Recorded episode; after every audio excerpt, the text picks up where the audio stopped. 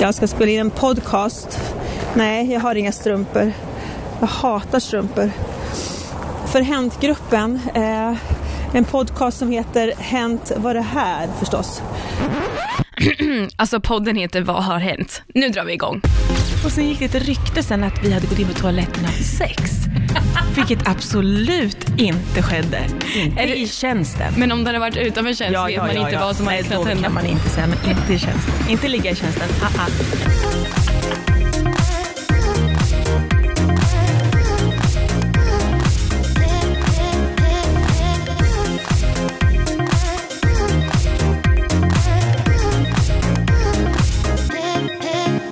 Ja, då drar vi igång med avsnitt 6 av Vad har hänt? Häng med bakom kulisserna i nöjesvärlden med mig, Sara Mansouri. Med mig idag en special guest, en väldigt speciell gäst skulle jag vilja kalla dig, Lotta Gray. Välkommen hit, Vimmelmamman! Tack Sara.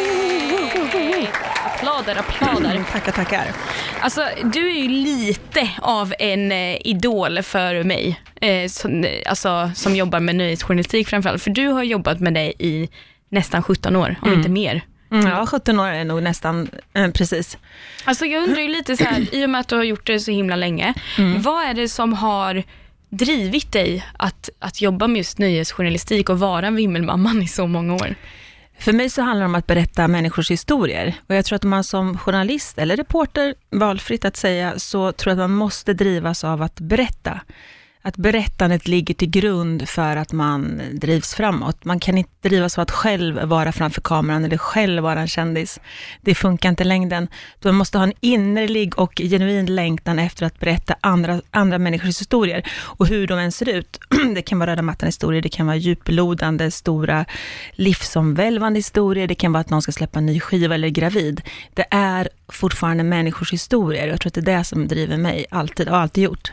Men det är ju lite också som att du har under de här åren blivit en kändis ändå. Jag menar, du är ju vimmelmamman. Om man bara ska ta i stora drag vad det är du har gjort. Du har ju hängt jättemycket på olika event, alltså vimmel, det är därför det heter vimmelmamman.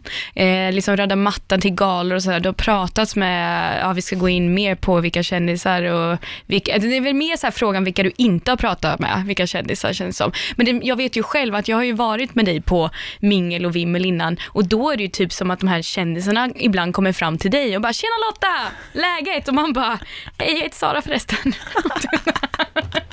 Så du måste ju ändå känna, alltså så här, förstår du, det blir ju som att du blir lite kändis ändå. Men jag tror att det blir ju, alltså jag gillar inte, jag vill, alltså jag vill verkligen inte vara en kändis, det är ingen drivkraft hos mig överhuvudtaget. Men det blir väl så att om man har stått där i 17 år, jag har ju sett de här människornas, jag tänker på Bianca Ingrosso som jag har sett sedan hon var liksom jätteliten, på alla dessa barnpremiärer. Och hon är 6, 7, 8, 9, 10, 11, 12 och hon blir längre och längre och större och större. Att jag har ju sett de här, jag har ju sett de här i 17 års tid, de här människornas barn och de själva, och då blir det till slut att de känner ju igen mig. Jag står ju där liksom. Eh, Så det blir ju någon slags, hej hur mår du? Inte med alla, men med en del. Att man får en, en relation med dem, på gott och ont skulle jag vilja säga. Ja, verkligen. För vad är egentligen, om vi, om vi börjar med liksom, ditt allra bästa minne från tiden som, eh, ska man säga vimmelreporter? Eller vad är det rätta? Nej men jag vet, jag är inte så pre- prestigefylld. Det går jättebra att säga vimmelreporter. Jag tänker att Ja, men ett av de coolaste, eller coolaste minnena var väl när vi stod utanför Café Opera och väntade på Wycliffe Jean i The Fugees. Och, ehm, och så kom han fram till mig. Varför kom han fram till dig? Jag har ingen aning. Han kom fram till mig. För att du var snygg? Nej, jag vet, för att jag stod längst fram tror jag. jag tror att det var därför. Och började prata med mig så här, som, som, som vi var gamla kompisar. Det var så här, ja men det var lite coolt, då blev jag lite starstruck. Men var det för att han, alltså kände han igen dig? Tror du? Eller trodde han att du var någon annan? Jag vet inte, för jag stod ju bara där med mitt block och penna i högsta hugg. Så det var jättekonstigt. Och alla andra. Och sen gick det ett rykte sen att vi hade gått in på toaletten och haft sex. Vilket absolut inte skedde. Inte det- i tjänsten. Det är så alltså? Så är det verkligen. Men om det hade varit utanför tjänst vet man inte vad som Nej, hade kunnat då hända? kan man inte säga, men inte i tjänsten. Inte ligga i tjänsten, ah, ah.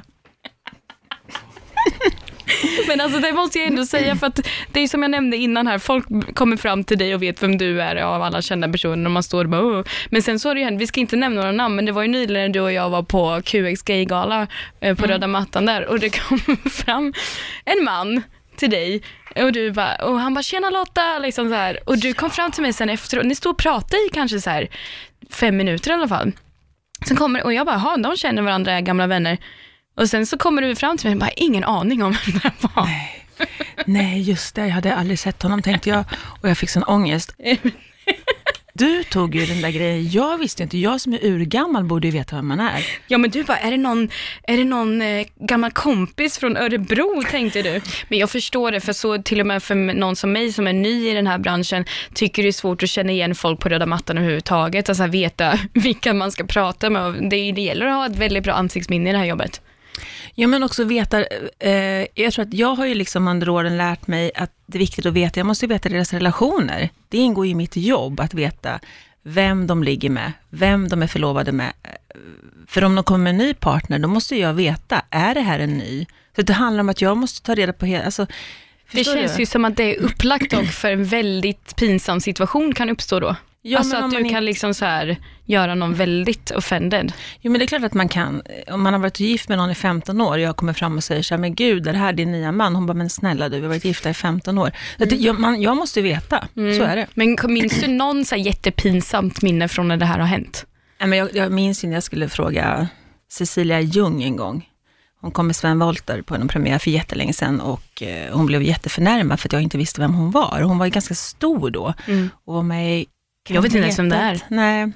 Mm. Och hon bara, men gud, vet du inte Och då var det så här, nej men alltså jag är jätteledsen. Så det har ju hänt att jag inte har vetat. Mm. Eh, och i början, kom jag ihåg mina första vimmel för 17 år sedan, så fick jag ibland så här blackouter. När Carola kom kunde jag bara, shit, shit, shit. Men jag kommer inte ihåg, du vet, det blev helt svart i hela huvudet. Och sen det där las ju, för det är bara en slags nervositet som man har i första veckorna. Hur gick det med Carola sen då?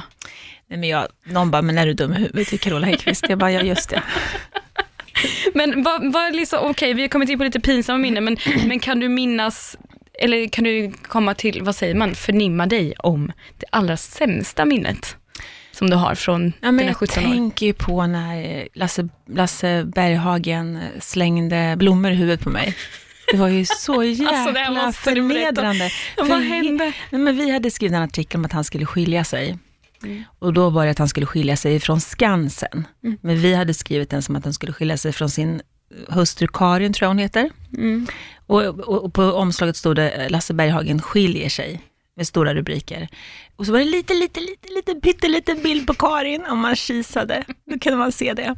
Eh, och sen så fyllde han 60, tror jag. Och då var jag utskickad av tidningen för att lämna över blommor ifrån tidningen Se och Hör, som det hette då. Och då stod hela presskåren uppradad. Expressen, Aftonbladet, de andra, kvälls, eller de andra tidningarna, månadsmagasinen och veckotidningarna.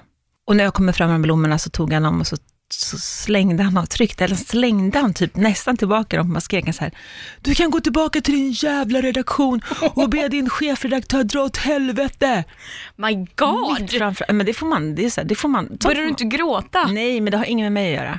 Det där har ingenting med mig att göra. Men det, det, tycker jag är intressant. För har du känt så under de här 17 åren att du inte tar åt dig av de här grejerna utan du vet att det är faktiskt inte jag. För det är ju så, det stämmer ju men det är ändå svårt och jag är ju inte sån. Kanske inte första året men jag var ju ändå liksom över 30 när jag började jobba där. Mm. Eller jag kommer inte ens ihåg, jag var över 17 år sedan, jag är ju 52 år så jag var ju liksom ändå något äldre, jag var ju inte 22. Och då tror jag att det är tuffare när man är riktigt ung eh, kanske i början att jag tog åt mig, men jag har ju lärt mig, jag vet ju vem jag är, att jag är en bra person. Mm. Och att det är min tidning som jag liksom, som får skit, inte jag som, som människa. Mm. För då skulle det bli jättejobbigt för mig att för man får ju mycket kritik. Mm. Mycket som säger så det här stämmer inte. Fast jag kan, det är inte jag som har skrivit artikeln, jag måste representera tidningen. Absolut, jag är utsänd av, av Aller och, och Hänt.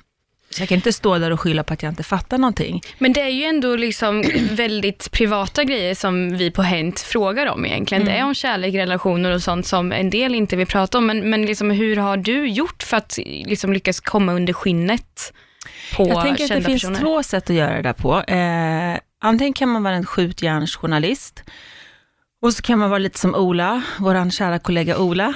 Hej Ola! Hej Ola! som är så här, oh, nu, jag snackar det där, försvara ordentligt. Så kan, man, så kan man jobba och så kan man liksom driva på och så säger den här personen, men jag vet att jag tänker att jag inte vill prata, oh, men kom igen nu, nu får du snacka lite. Och så kan man hålla på så. Eller så kan man jobba lite mer som mig tror jag, där man är mycket mer vän och ljuv och men jag förstår, tack så mycket. För det som händer är att du får tillbaka det. Mm. För jag har ju valt flera gånger att inte berätta saker som har varit ganska stora, för att jag har inte fått tillstånd av den här kändisen. Mm. Eh, det kan ha varit en graviditet som jag har sett, eller en förlovningsring, och de har sagt så här, men snälla kan inte du bara, så här, jag vill verkligen inte att det här kommer ut. Och då har jag inte då har jag inte berättat det på tidningen, jag har varit tyst om det och sen har det gått några år och sen har kändisen kommit tillbaka och sagt, vet du, nu ska jag gifta mig eller nu ska jag göra det här och jag vill att du ska få den nyheten först, mm. för du var så himla schysst mot mig. Mm. Så det är liksom, man måste jobba med det här förtroendet tror jag, man vinner på det i längden, så har jag alltid tänkt. Mm. Du har ju blivit en expert på vimmel även om du inte var det från början, kanske för 17 år sedan. Eh, vilket jag i och för sig tror att du var ändå. Jag tror att du, det känns som att du har, alltså jag tror att vissa har en fallenhet för den här typen av jobb jag tror att du är en sån. Men vad är dina bästa tips? Jag tänker på att du måste ju vara en queen på att bryta isen på mingel och sånt. Till den som lyssnar nu som kanske inte är vimmelreporter men som ändå går på, ska gå på någon gala eller middag. Så här, hur bryter, bryter man isen med folk på bästa sätt enligt Lotta Gray? Man frågar alltid människor i alla situationer, oavsett jobb eller privat, att berätta om sig själva. Det finns ingenting som får folk att öppna upp sig så när man är nyfiken och säger, vad är det för jobb, hur mår du, vad gör du, vad känner du? Mm. Det finns ingenting, det funkar i alla lägen alltid, att smickra människors egon får de alltid att prata. V vad förutom jobb kan man fråga om? Du menar om man inte känner någon? Mm. Nej, men man kan det är säga... så svårt tycker jag att komma på en första fråga förutom jobb och jobb känns så tråkigt ibland. Nej, men man kan fråga vilket sammanhang känner du den här personen som fyller eller är det första gången du är här ikväll eller vad har du för relation till den här galan eller liksom, har du någon relation, tycker du, brinner du för frimärkssamling eller mm. inte vet jag vad det kan mm. vara för gala. Det är väl en bra öppning att man alltid försöker appellera till där man är liksom. Mm. Men, men eh, bara för att gå tillbaka till det här med just, eh, prata om det att du blir typ kompisar på röda mattan med, med kändisar. Men när börjar man bara vara bland vänner och liksom inte bara Lotta på händ, utan du, du var bara Lotta när du kom ut på Vimmel och Mingel? För att folk kallar ju dig vid ditt namn och sådär, alltså kändisarna. Ja, jag vet inte, det tog nog flera, flera år, tror jag, innan, jag, innan, det, blev, innan det blev så. Mm. Men sen har jag också en väldigt tydlig gräns mellan liksom, eh, det privata och den som jobbar. Jag kan inte sitta på fester. Eh, dels är det nästan inga kändisar som vill umgås med mig privat, vilket jag förstår, för det blir väldigt svårt att veta. När man sitter med mig på en privat fest och har mig bredvid och så sitter man och berättar någonting, då kan man inte veta egentligen om jag går till tidningen och berättar vartenda ord. Jag skulle kunna göra det. Mm. Jag har aldrig gjort det, jag har aldrig någonsin jobbat på det här viset. Mm. Um, och jag är väldigt tydlig med de få, få, få kändisvänner jag har, jag tror att det är två, tre stycken som jag umgås med privat, att jag har tidigt sagt så här att du måste kunna lita på att det du säger till mig nu inte kommer till tidningen, för annars kan du och jag inte umgås, det blir ju jätte, jättekonstigt annars. Mm. Så det är så superviktigt att man kan få vara liksom, lugn med mm. mig, mm. lite så. Du nämnde Wycliffe Sean här innan, men har du, och du har ju typ träffat de flesta kändisarna i världen skulle jag vilja säga, men har du någon gång blivit jätte, jätte starstruck? Ja, men det var när jag träffade Beyoncé. Åh, oh, ah. what? Uh. När träffade du henne? Men jag träffade henne i Globen på någon Energy-gala, Energy Awards, för uh. väldigt länge sedan. Eller träffade var väl att ta i, vi stod bredvid varandra. Hon var jätteliten. Var hon? Alltså hon var så kort. Du är ju rätt lång i och för sig. Jag är 1,78. Hon är jättekort. Men pratar du med henne? Nej. Vi stod bara jättenära. Gud, hade du chansen fast du vågade inte? Jag tror inte jag vet. Nej men jag skulle nog få tunghäfta. Mm. Jag brukar inte få det, men då skulle jag nog få tunghäfta. Det måste ju vara enda gången Lotta Gray fick tunghäfta. Ja, jag tror det. Shit. Jag visste nog inte vad jag skulle sagt, nej. Men vad, är liksom, vad skulle du annars säga är dina, det som du tar med dig som ditt största intryck som du aldrig glömmer från den där mattan? Alltså någonting som är så här, oh, I can't believe it's like that. det måste ju vara de här kändisarna som, inte, som så gärna, gärna vill bli kändisar. Och så har de precis gjort någon liten dokusåpa och sen hoppas de febrilt på att, man ska, då, att de ska hamna på vimmelsidorna. Och så tar man inte, jag har ju alltid med mig fotograf, och alltså kommer det människor som vi inte känner igen alls riktigt, så tar vi ingen bild. Och då blir de ju förtvivlade, så då går de ut igen och så gör de en ny entré och går in, så här, och går in jättesakta. Hur de så gärna vill. Och det är jättekul. Det är för jättekul. Det, det är liksom, Det är lite sorgligt. ja men det är också i eh, kontrasten då till de här kändisarna som verkligen inte Nej, gillar de- att prata. Så att de ja, och går... de kändisarna som också är inte, inte ett dugg intresserade egentligen Mm. för att plåta, så att de behöver inte plåtas. De är superetablerade. Mm. De har jobbat på Dramaten i 20 år, de, har liksom, de behöver inte figurera på, på röda mattan. Mm. Det, röda mattan och att man syns där är ganska viktigt i början, tänker jag. Eller det är alltid viktigt att synas. Men de har inget behov av det, liksom, det är inte sådär jätteviktigt för dem. Så det är också kontrast till dem. Ja, för det finns ju de som till och med undviker att gå bakvägen in på galor för att Absolut. slippa. För att liksom. slippa, ja. Mm. Verkligen. Eh, ja, men jag tänkte bara fråga en sista grej, för nu har ju du faktiskt precis, Lotta, lämnat den här vimmelvärlden bakom dig. Du ska börja på ett helt nytt jobb, göra helt nya uppgifter. Hur känns det nu att ha lämnat allt det här bakom dig? Ja, men det är väldigt så här, dubbla känslor. Det är som att lämna min bebis på dagis och inte komma och hämta den på klockan fem. Det är lite så. Nu skrattar du, men så är det. Alltså 17 år är hela mitt, mitt, verk, mitt, mitt eh, vad säger man, arbetsliv som ung. Eh, Det är väldigt många år där jag har liksom levt i den här världen och jobbat och älskat den väldigt mycket. Eh, Och jag är nog väldigt förknippad med mitt jobb, vilket är lite dumt, för man är ju inte sitt jobb. Det är ju ganska sorgligt om man är sitt jobb, man är ju en massa andra saker först och främst. Kommer du fortfarande heta Vimmelmamman på Instagram? Ja, det kan jag Mm. inte ta bort. Det Nej, lite precis. svårt att arbeta upp något nytt. Ehm, så jag tänker att jag ska börja, eller jag tänker jag ska börja på Cancerfonden, som ett jättefint och prestigefyllt jobb som projektledare. Mm. Så att jag kommer inte att skriva på samma sätt och jag kommer kanske inte att vara ute på röda mattan på samma sätt, även om jag hoppas att jag fortfarande kommer att ha ett ben där på något sätt fortfarande, för jag skulle ha svårt att tappa hela den här Det, jag tror att, ja, alltså det är svårt att inte ha med dig på vimmel och mingel. Det är klart att du kommer få massa inbjudningar, eller? Ja, men det hoppas jag väl. Ja, liksom, det tror jag. är lite kul att gå på någon liten film någon gång ibland Ja. fortfarande. Lite film. liten film. Någon söndag sådär. Ja. Let's Dance, nyblivna singlarna Sigrid Bernson och Robin Bengtsson tävlar med varandra.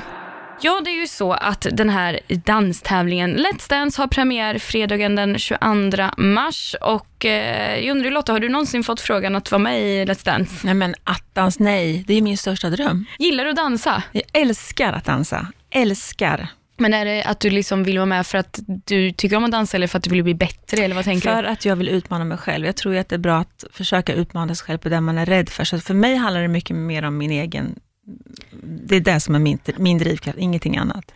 Alltså jag skulle inte kunna vara med i det här. Dels har jag ingen taktkänsla, jag kan inte dansa, jag skulle inte vilja att hela svenska folket såg det heller. Men eh, tur att jag inte är så pass känd så jag får den frågan och behöver tacka nej. Eller eh, att jag är känd överhuvudtaget. Men i alla fall. det finns ju eh, andra som är med och tävlar i år som tur är. Och eh, en av dem är Robin Bengtsson som tävlar tillsammans med Sigrid Bernson. Och eh, Sigrid hon har ju varit dansare i Let's Dance sedan 2011 och då da- dansade hon med Andreas Weise.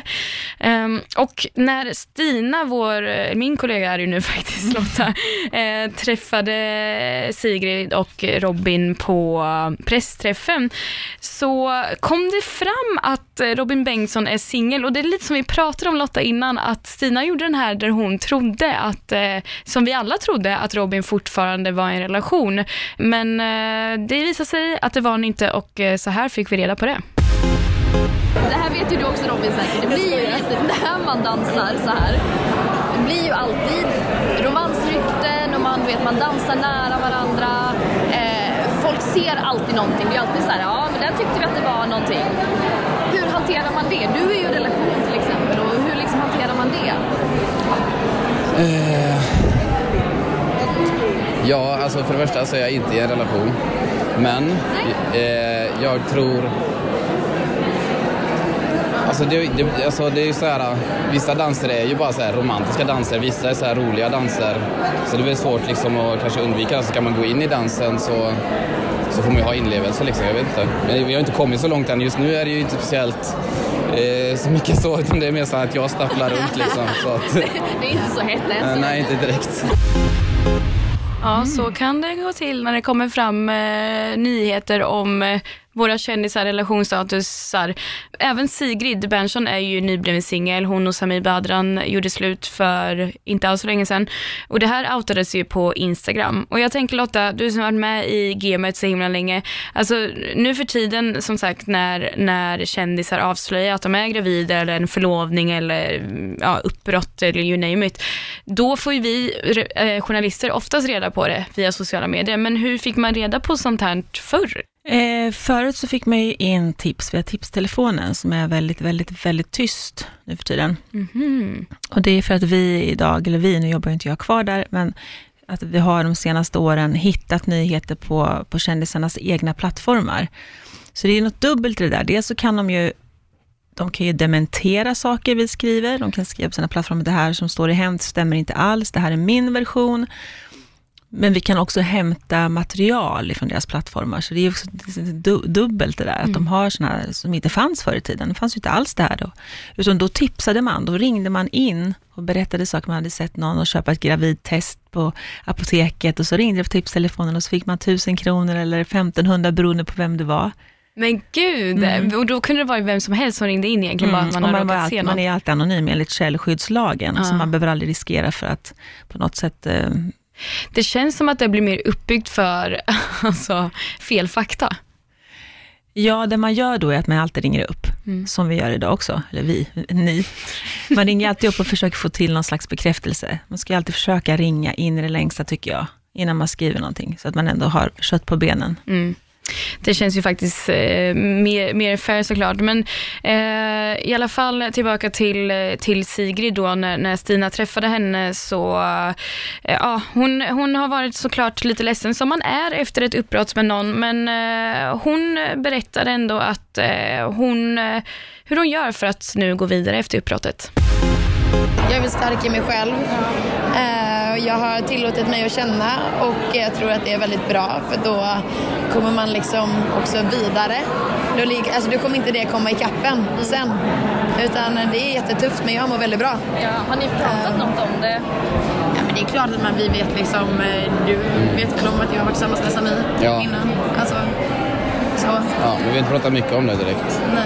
Nej. Kan man använda dansen, alltså tänka med känslomässigt och... Alltså, det, du har ju, för dans alltså, hon har ju kunnat hon har fått skratta man bara- mycket åt mig så att det kanske har hjälpt att få det på bättre humör i alla fall. Ja. Jag tror att så här, det är, alltså så här, Let's Dance är sjukt kul. Och alltid när man liksom går in i ett sånt här projekt med så här mycket, alltså inte bara att vi har kul utan det är så mycket fint folk, vi är som en familj. Det mår man väldigt bra utav.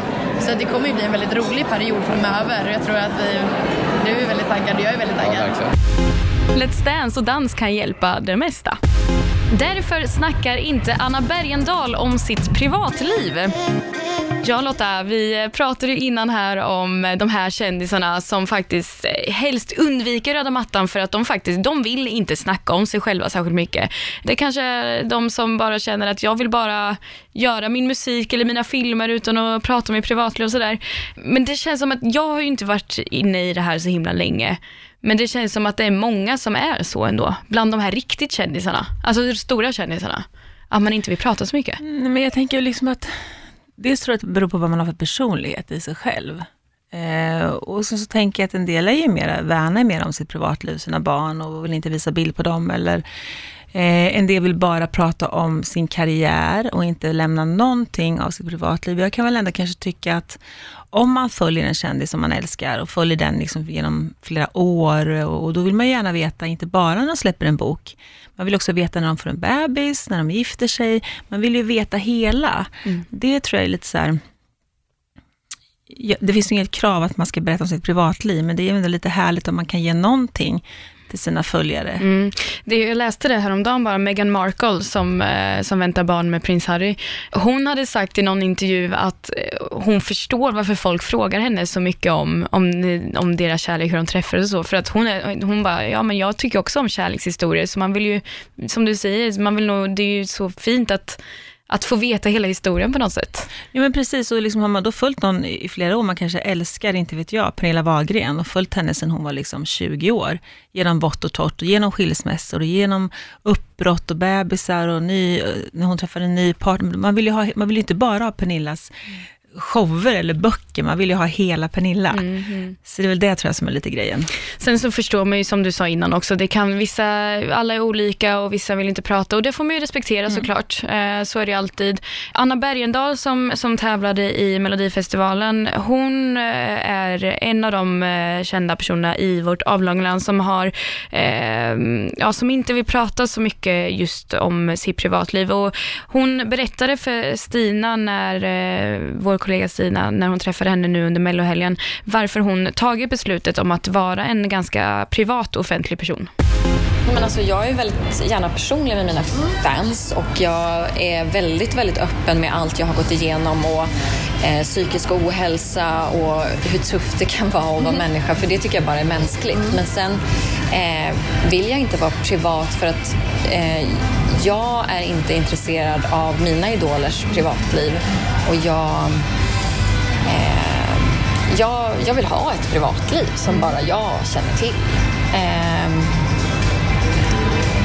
jag vill liksom hålla den här närmaste kretsen som den är och så fin som den är. Vinsten med noll skräll, så firade John Lundvik Melodifestivalen. Kollar du på mellofinalen? Nej, men han var ju min... Jag hade ju Bishara som favorit eftersom jag alltid älskar underdogs och fantastiska historier, så var han min absoluta favorit. Eh, och sen var nummer två John Lundvik. Förlåt John, eh, men så är det. Ja, för jag vet ju att du är lite bundis med John också. Så att, Jo, men jag gillar ju hans låt, den är väl så här storslagen och dan- dans. Jag gillar att dansa. ja. Men eh, jag hade nog hoppats på Bishara, men som sagt var så är det ju liksom för att han, jag vet inte, jag gillar historien. Ja. Det är därför. Eh, vi ska komma in på Bishara om en liten stund faktiskt, men, men det är ju som sagt, det blir för den som har bott under en sten nu eh, den senaste tiden, så blir det ju alltså John Lundvik som kommer reppa Sverige i Eurovision Song Contest i år och eh, Schlager-Stina träffade ju honom precis efter vinsten och då berättade han om hur det här skulle firas. Hej! Fan, grattis! Tackar! Du, hur firar man det här? Först kramar man om familjen som står någonstans och väntar. Har du Men- fått göra det? Nej, det är för att jag har lite intervjuer nu. Nej, men sen krama om teamet och, och alla som har gjort det här möjligt för mig.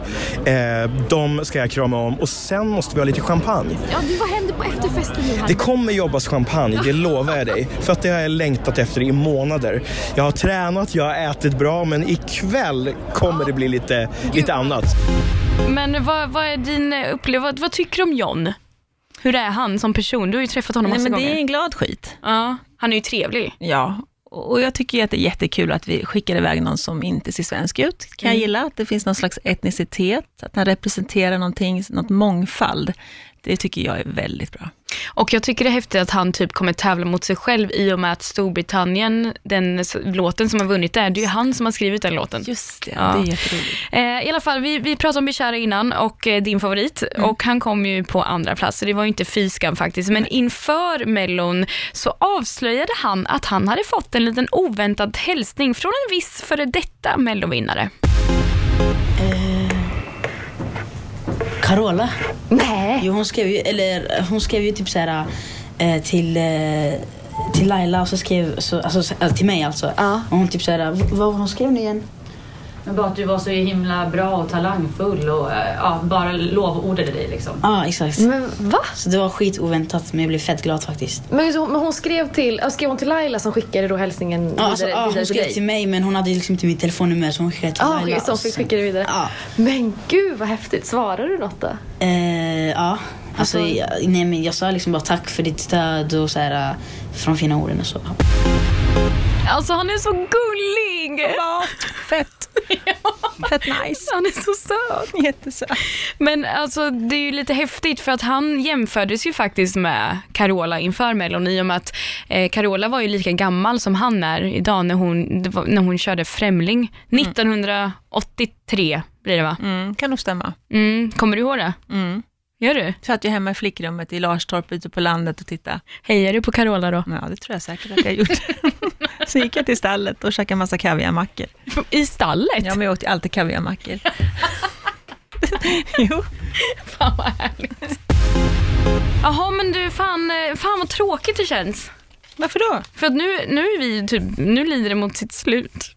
Nej, men jag vill bara tillägga att det är liksom, att ni är så fantastiska uppe på Hänt-redaktionen. Ni är verkligen såna jävla krigare. Framförallt du och eh, Stina. Herregud vad ni sliter. Tack Lotta! Ja, men ni sliter. Jag, Fattar du eh, hur eh, av- gött det känns att höra från någon som dig? Nej, nej, men alltså så är det. Ni är fantastiska. Ni kämpar på. Superduktiga. Tack Lotta. Du, vi hörs, du får ju komma tillbaka fler gånger tänker jag. Jag, ja, jag kommer upp och fikar någon dag. Ja, ja, bra. Puss och kram på er och tack för att du har lyssnat på Vad har hänt med Sara och Lotta.